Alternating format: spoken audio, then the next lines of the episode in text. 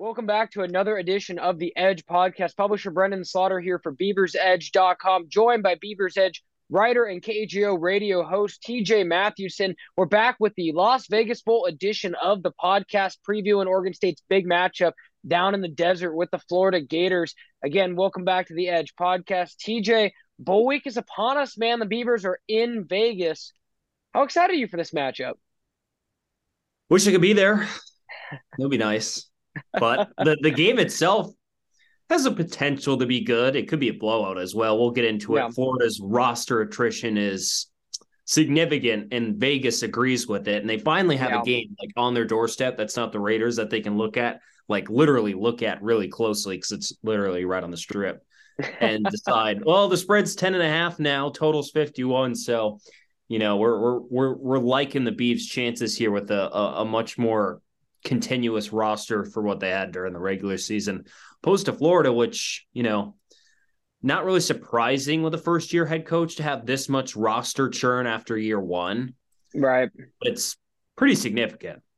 Like, right. I mean, and let's start with just, you know, the most important position on the field, and that's quarterback, right? And Anthony Richardson will not be playing for the Florida Gators in this matchup. And I think that is really kind of where everything cascades from, right? So you're talking about Richardson, who real dual dual threat. TJ not only was able to get it done with his arm and not the greatest completion percentage uh, by any stretch, but his ability to get it done on the ground had, I believe, you know, double digit rushing touchdowns and was kind of a real threat uh, in that regard. Uh, obviously, now they move to Jack Miller the second, the Ohio State transfer who hasn't taken a collegiate snap. How much of an advantage is that for the Beavers? It's a, a, decent advantage. I thought Anthony Richardson would have been a pretty interesting matchup for, the Bees to play. I mean, you mentioned he's not really that much of a passer, even though he's projected to go in the first round of this draft this year. Yeah. I think I think people still NFL people view him as like a project, you know, right. a, hope, a hope for the best. But he really has talent with his legs and with his arm. He's just not very accurate. I think fifty two percent completion right, percentage yeah. is the number for him, which is really low. And um, I was curious. We we had a writer on on our program yesterday here at uh, Joe Radio, just you know, kind of asking him if the if the offense was going to change much at all, and he said maybe a little bit because a Jack Miller is not the athlete that Anthony right. Richardson is, and he's also probably just a more accurate thrower because that's not really what Anthony Richardson was, even as green as Jack Miller is. He, you know, could sit there in the pocket a little bit better and throw a little bit more accurately to these receivers, what Anthony mm-hmm. Richardson really wasn't always able to do this year. So that's, I guess, one thing I'm looking at. And right. you, know, you mentioned so Richardson's not playing. Jalen Kitna dismissed from the program.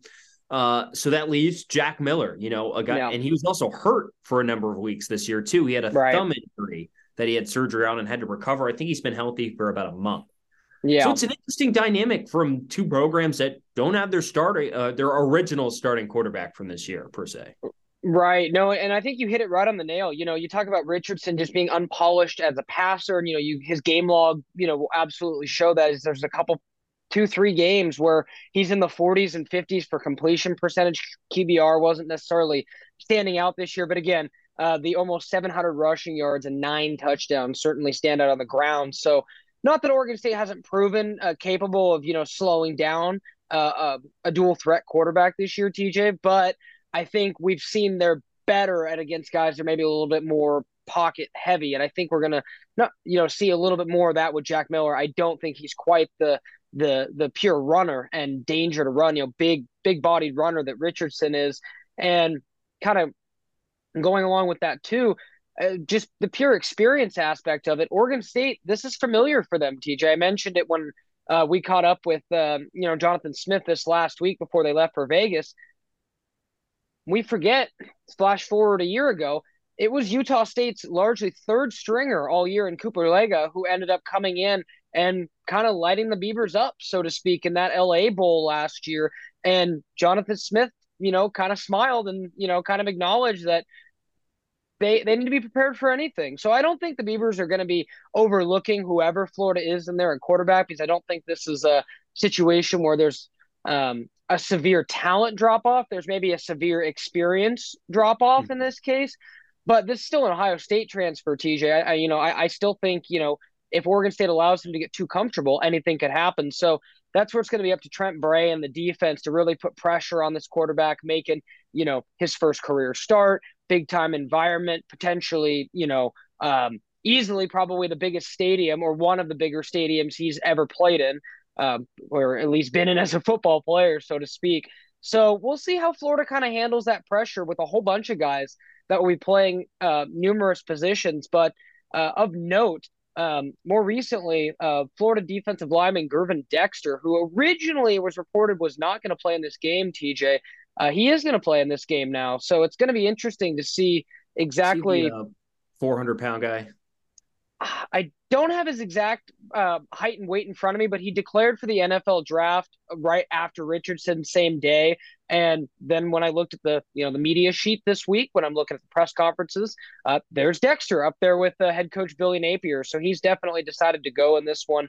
So uh, you know, TJ and I talked about it a little bit uh, leading into the podcast, but you know, numerous guys are going to be out for Florida in this one. Uh, TJ, I believe we said the number is over 20 uh, you know, deflections, departures, opt outs, what have you, with guys entering the portal, guys who have declared, guys who have just moved on. So it's going to be interesting to see exactly how motivated Florida is for this mm-hmm. matchup um, in, in in all aspects. And Dexter's not, by the way. I just double checked. I was thinking of okay. someone else. But the the numbers I have for guys missing, so I think it's what somewhere around twenty four to twenty five. About thirty yeah. percent of their scholarship players like, just think of the contrast to the two different programs yeah, that we have. Wow. Obviously, Billy Napier's in year one, Jonathan's in year five. But, you know, Jonathan only has two guys that we know of sitting out for this mm-hmm. whole this bowl game. Rejzohn Wright, hurt. Luke Musgrave, hurt. So, like, at least they have excuses. Oh, you got to put in the third, man. Chance Nolan. I, that that's a good point. That's a good point. It, technically, he counts, right? he he does. Yes, he does technically count. Okay, so uh, three, right? Jokes aside, yeah. Look at Florida. I mean, thirty percent of their scholarship players, give or take, are out. Right. Uh, a couple positions they're especially thin at. You know, the rushing attack is the strength of this offense. I mean, there's an, a, a bunch of numbers that support how good their rushing offense is. They're, you know, fifth nationally in yards per rush. 15th in total rushing yards per game. I mean, they're very efficient on the ground and they do it with two really good runners. Trevor Etienne, the brother brother of Travis Etienne, who's uh, the running back for the Jaguars, and then Montrell Johnson as well. Yeah. They're the only two scholarship running backs remaining on this roster. The other two went into the portal. So they have their two stud running backs, and then they have walk-ons behind them. So that's something to know. Yeah. Two scholarship running backs, and then outside linebacker they only have two scholarship outside linebackers on the roster. Two. Mm, yes. That's it. And if we go inside, they only have four inside linebackers on the roster. So I'd imagine you might have some of those inside guys flip outside out. for this right. game just for depth purposes. So it thins out both positions, really. So it'll be something to keep eye on. One more thing. One more sure. Thing. This could be, you know, potential, you know, a game changing thing they're going to miss over a thousand snaps of special teams contributions in this game. One thousand snaps. Wow, that is significant, folks. That that is significant.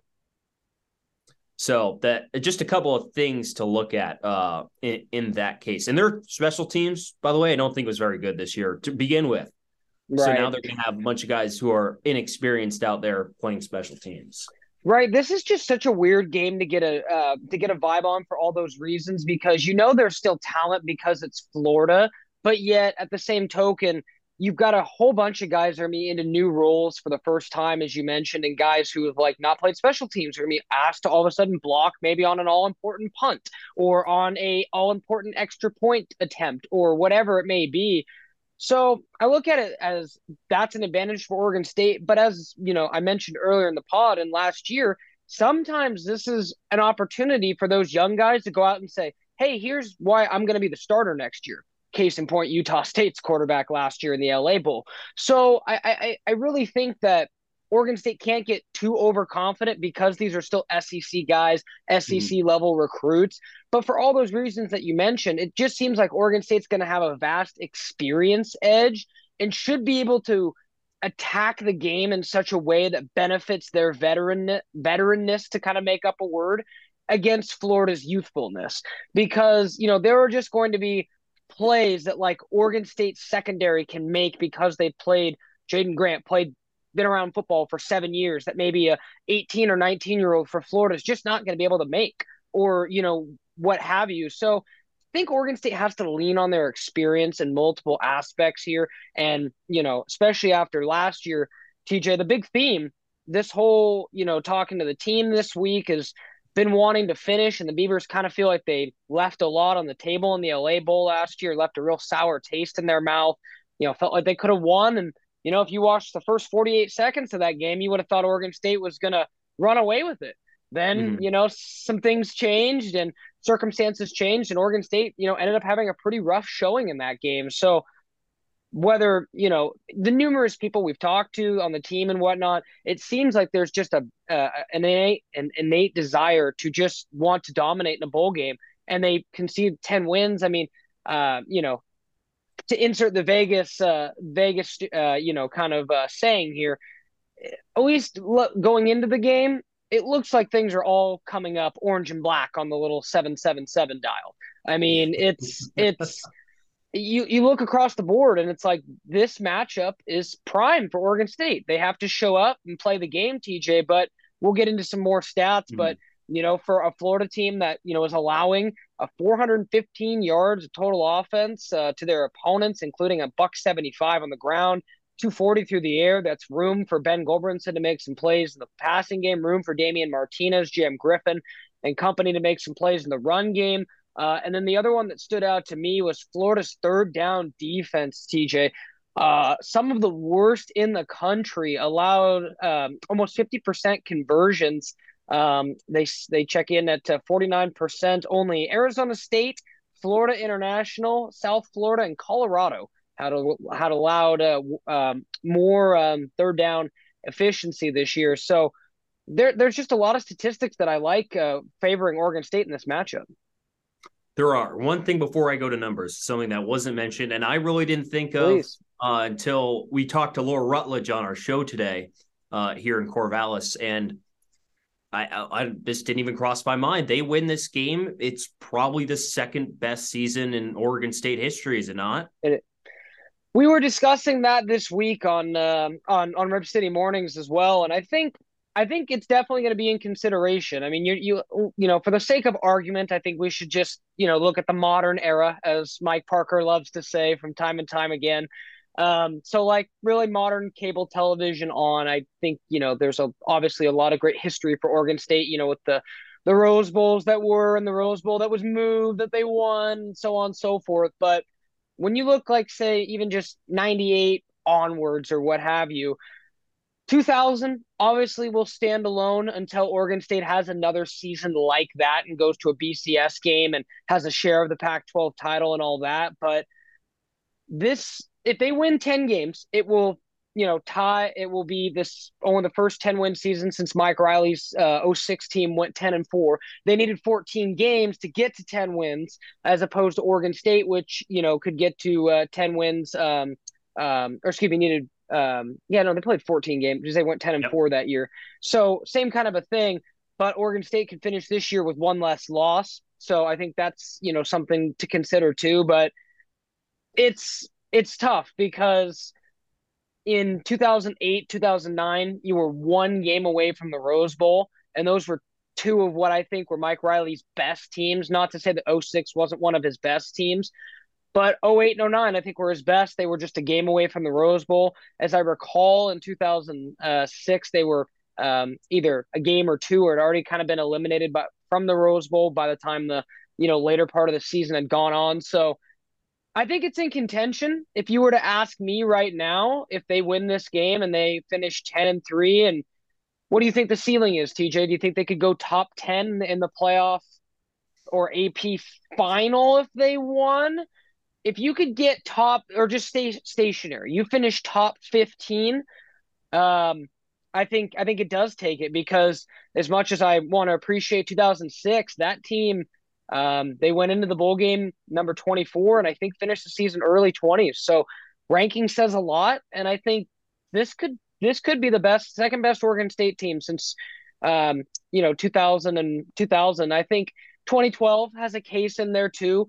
Uh, TJ, they were nine and three going into the bowl game, the Alamo Bowl versus Texas.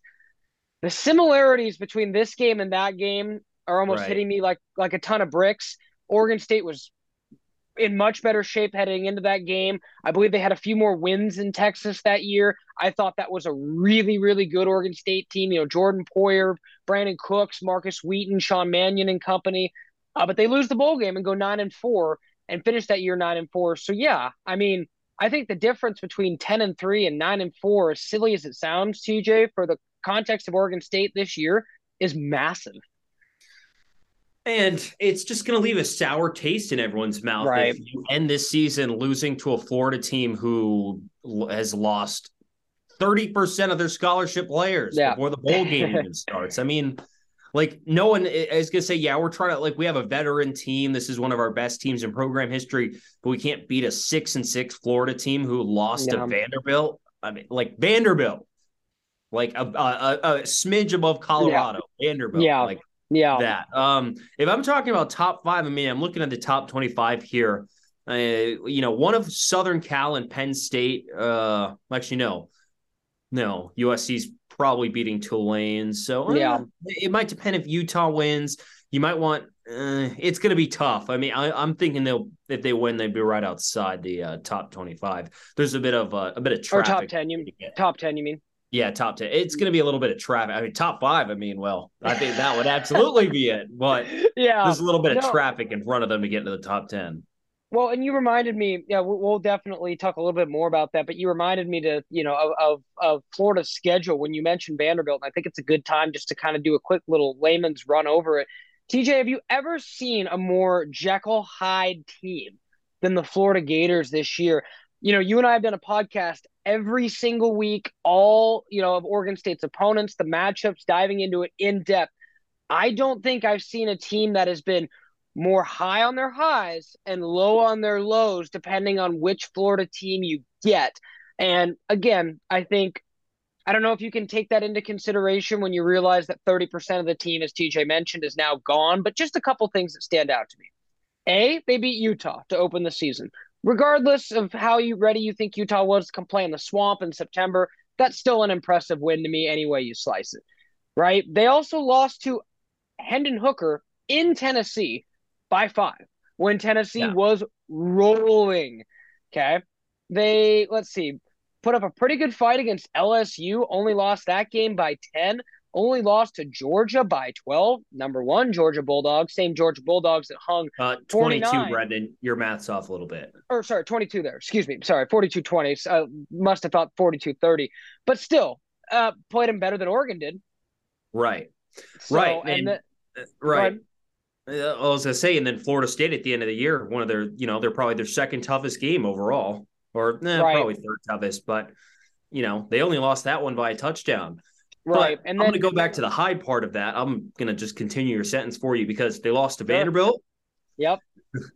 they beat South Florida, who I think went what one and eleven this year. Fired yep. fired their coach. It was awful. Yep. Lost to Kentucky, a pretty mediocre Kentucky team. By do you 10. give him a do you give him a ton of uh do you give him a ton of credit for that Eastern Washington win? I do. Uh, uh, that's your classic mid-October FCS game in the SEC. I mean, it is. Uh, it's just the right where it should be. Yeah. Where's the other cupcake game? I don't see. They, uh, they, honestly, they, didn't have too much of a cupcake schedule this year, to be honest. No, it was it was a little tougher than you'd expect, and especially when you consider typically Eastern Washington's a, a, a you know tougher than expected FCS team. But you know, speaking of which, might have to give a little love during this podcast. TJ, Montana State still alive in the FCS yeah. playoffs, just a loss to Oregon State on their uh, on their resume. Uh, I, I, think it's safe to say, uh, uh go Bobcats, man. It's like uh, hopefully so, uh, they they bring it home. I'm trying to think about this. Like, where does like amongst teams that swept their non-conference schedules, where does Oregon State's rank? It's got to be top close to one because you have Mountain yeah. West one, Mountain West two, and FCS potentially one. Yeah, but they're in, in the your... final four for the FCS, right? Montana yeah, State potentially yeah. one. They could win the national championship. Yeah, but it's just crazy. Like I'm not counting any SEC team who plays like just a mediocre. FCS team to blow out one week. Like Oregon State legitimately played a tough, you know, uh, non-conference schedule and they yeah. swept it. And the, yeah. the, it, it blows my mind, like you know, watching how good Montana State is. Yeah, uh, and just like the difference of level between FBS and FCS, because oh, like yeah. they're like Montana State would have given up 80 points to Oregon State if if Jonathan Smith kept his foot on the gas that whole game. Yeah, I mean, you know, that it, was, it wasn't even close. Yeah, that was an interesting game because like Montana State moved the ball better than I would have expected, but I believe if I remember correctly, that was, you know, nine weeks ago now. Something like, you know, Montana State turned the ball over a lot, but you're like, okay. I remember the first drive of the game when they basically did option quarterback runs all the way down the field. And I was like, ooh, okay, this team could could move the ball. So again, like just wanted to give that little shout out to uh, the Bobcats because uh, you know, they deserve it, right? But back to the Florida Gators, you know, just in recent weeks, let's you know trim the schedule down a little bit. South Carolina, you know, finished the year really well. They smacked Clemson uh, to end their year, TJ, and, yeah, right. And Florida beat them thirty-eight to six in you know uh, on November twelfth, and then like you said, they followed up with a Vanderbilt loss, and then you know the loss to Florida State, a seven-point loss. I don't really look at that as a bad loss. It's rivalry game. It's close. But, you know, I look at like Vanderbilt, definitely a bad loss. Um, you know, other than that, like, do they really hmm. have like a bad loss on their schedule other than Vanderbilt? Yeah, it's probably the worst one. It's just kind of crazy how those two, how uh, South right. Carolina and Florida went in opposite directions after that. Right, right. I mean, they like Spencer Makes, Rattler. It's weird. It's weird. Spencer it's Rattler really like lit, yeah. He lit the world on fire the final two weeks of the season, but against Florida, a pretty bad defense, by the way. yeah. I got some numbers here on Florida's defense. Go Spencer Rattler, 18 to 26 for 145, no touchdowns, uh, and six total points, you know, on offense for the 103rd total defense and total yards, the 109th ranked defense in yards per play, 98th in yards per mm. rush, 104th in yards per pass. There's really like nothing here that says, oh, this is a good defense. There's nothing. Yeah. they were not very good on defense this year, and they held yeah. a pretty hot South Carolina team. Well, pretty hot actually. I would say they're preheating in that moment to uh to six points. preheating. I like that. I like that. Get it in the oven, right? It's like a, it's like a uh. Papa Murphy's, right? You preheat it to 425 there, TJ. yeah. Oh, they were they were in the they were waiting to go in the oven. Yeah, no doubt. So let's kind of get into what we want to see in this matchup, TJ. Again, just a reminder Oregon State uh, minus 10 uh, on the spread in this game. Uh, the over under is expected to be 2.5. And I just got reminded as we started talking, TJ, we actually never addressed after uh, the win over Oregon. Your predictions are still perfect on the year 12. Chance to go 13 and 0. Just saying, TJ, man, he he needed Oregon State to pull a rabbit out of their hat. Hey, my my my perfect record was on the line, but I picked Beavers to win too. But TJ, man, you go 13 or you go 12 and 0, man, a chance to go 13 and 0. I think this one will be uh you, you'll be going if you stick with your Vegas guts, you're going to be in prime position to have a perfect year against the spread, my friend. And the thing is, during that third quarter, I like it. It just dawned on me. I was like, "A man, people are going to be miserable on the college show." B, I'm like, it's a real shame for the way my record to go out. and then it come back. I didn't even it didn't even like process to me until I think I'm sitting in my car driving on the way back. I'm like, oh. 12 and 0. yeah, man, there it is. I did it. Oh, amazing. Yeah, no, it's, amazing. It's going to be awesome. I think you got to make it harder, Brenden. I think it needs to be picks against the spread. Yeah, we might have to. I said, although, as, as best I can recall, and again, I've been with Beaver's Edge since we launched in uh, in 2016. I don't think we've ever had a staff writer or publisher ever go undefeated in picks. So I think you have, yeah. So Beaver's I, Edge Wall of Fame. So a little bit. I mean, again, I'm I'm I'm 99% sure. I know I've never picked a perfect year because you know even when Oregon State was struggling, I maybe picked them to win a game or something like that. But regardless, uh, you know, again, Beaver's Edge is going to be your place to be for all the coverage leading up uh, to the Las Vegas Bowl. As we'll be live from Las Vegas. Uh, I'll be getting into town Wednesday night, uh, late night flight, and uh, be down there uh, for a couple days. So make sure to drop a note on the Beaver's Edge board. I know a whole bunch of Beaver fans are looking to link up and meet. So hopefully we can all get together and say hello. But before we wrap up the podcast, TJ, let's just give a couple things that you think, kind of some keys that you think would would be uh, for Oregon State's success in this one. What do you think the Beavers need to do to get a comfortable win in this one? Be ten and three, walk away with that you know very bedazzled looking Vegas Bowl trophy, and take some pictures with the. Uh, thank you very much. Some Elvis at the end of that game. Uh, run Damian Martinez. I think that's a good start on offense. I think uh, you know it'd probably be more important on the defensive side because you really don't know what you're getting with right. Florida. I mean, again, Florida on defense has been a mess all year, and I don't know if that'll change all that. I don't think so. No. So, you know, I would look on the defensive side for Oregon State. You're not going to have Rejzohn Wright out there. He had surgery True. on his hand, I believe. So he's not going to be playing in the bowl game. He's going to prepare for the NFL draft instead. But I think you got pretty much everyone else out there. So, you know, yeah. you would want, you know, expect a sound game from that defense. And you don't want to let what, you know, Utah State's third stringer did to you last year. And, you know, this isn't Utah State's third stringer. This is Florida's third stringer, a guy who would probably start on at least a third of program, uh, third of yeah. teams around the country, you would assume if he was on their roster. So, I mean, you got to, even if he's green, you can't you know, you got to underestimate how. Can't you can't underestimate it. him. Yeah, you got to know Not how, after last how good year. these no. these these these blue chip recruits are uh, in Jack Miller. So I'd be I'd be curious how that offense is going to stack up. They're going to need to stop the run because even with an inexperienced quarterback, you're going to want to lean on your you know best offensive options, and that's Trevor Etienne and Montrell Johnson, two guys you're going to want to bottle up there in the middle. And Oregon State's been really good at that. So yeah, I think that'll be just a couple of, of keys. You know, turnover here and there wouldn't help either, and preferably not going down 31 to 10 in the third quarter. yeah, no, I think um, I, I just you know I think Florida definitely has the potential to score points. You know, you can see that by them averaging 32 a game. But I just think this is going to be a, different Florida team. I think you're going to see the offense be a little bit more conservative and kind of lean on that ground game. Um, I do. I think they could let you know Jack Miller throw the ball. Absolutely. I mean, that's what an offensive coordinator you got to do. You, I mean, if I'm Florida, I'm probably going deep play action to open the game just because you don't expect, you know, the Gators to necessarily start throwing the ball right away. So I think Trent Bray will have his group lined, uh, you know, kind of ready for what they, you know, whatever they can expect. So I think that's those are really good points. Uh, just to kind of continue on with that, I, I'm I'm with you. I think Damian Martinez, Jam Griffin, um, uh, even you know Trey Lowe to an extent, and obviously a uh, Deshaun Fenwick.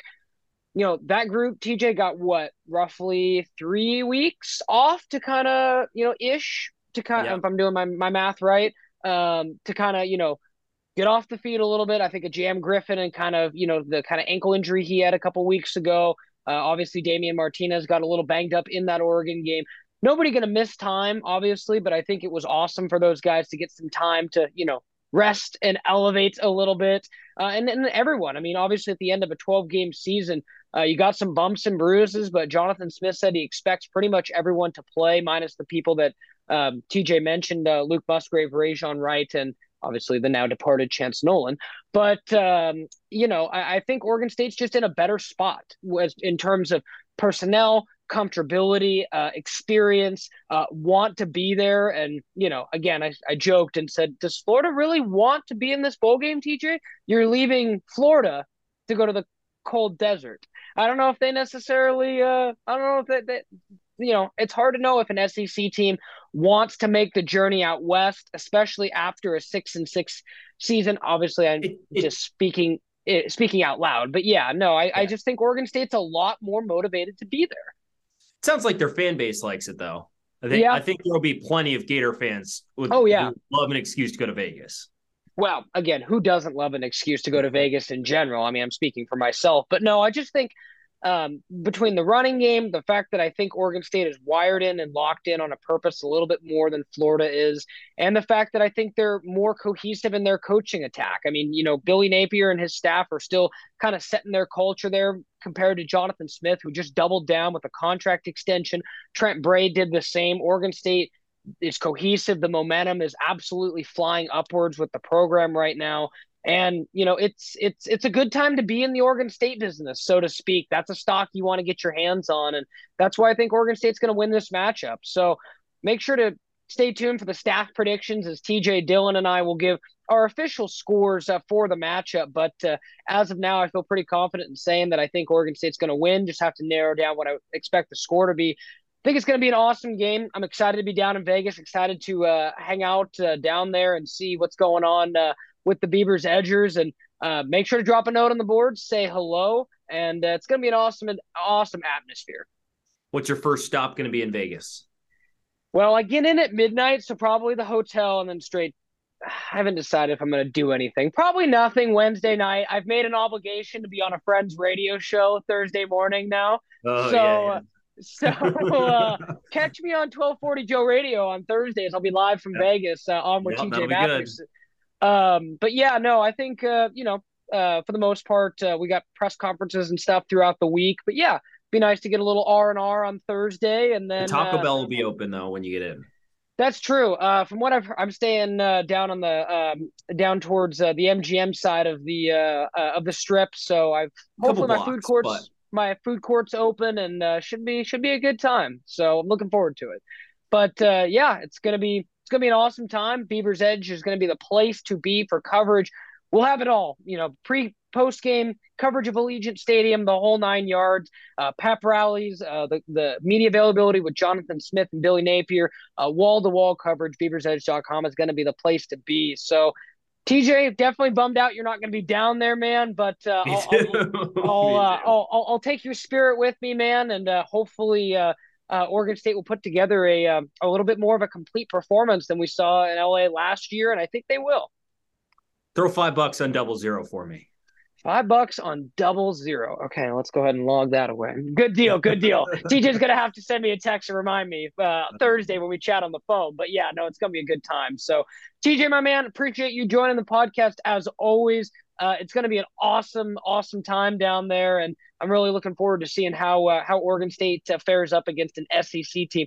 First time Oregon State will be going up against the Florida Gators, TJ, and an opportunity to beat an SEC opponent on a national stage. So a lot at stake for Oregon State. It's going to be a fun matchup. Keep it locked, beaversedge.com. We'll have complete coverage leading up to the game and post game. Thanks again for listening slash watching to this edition of the Edge Podcast.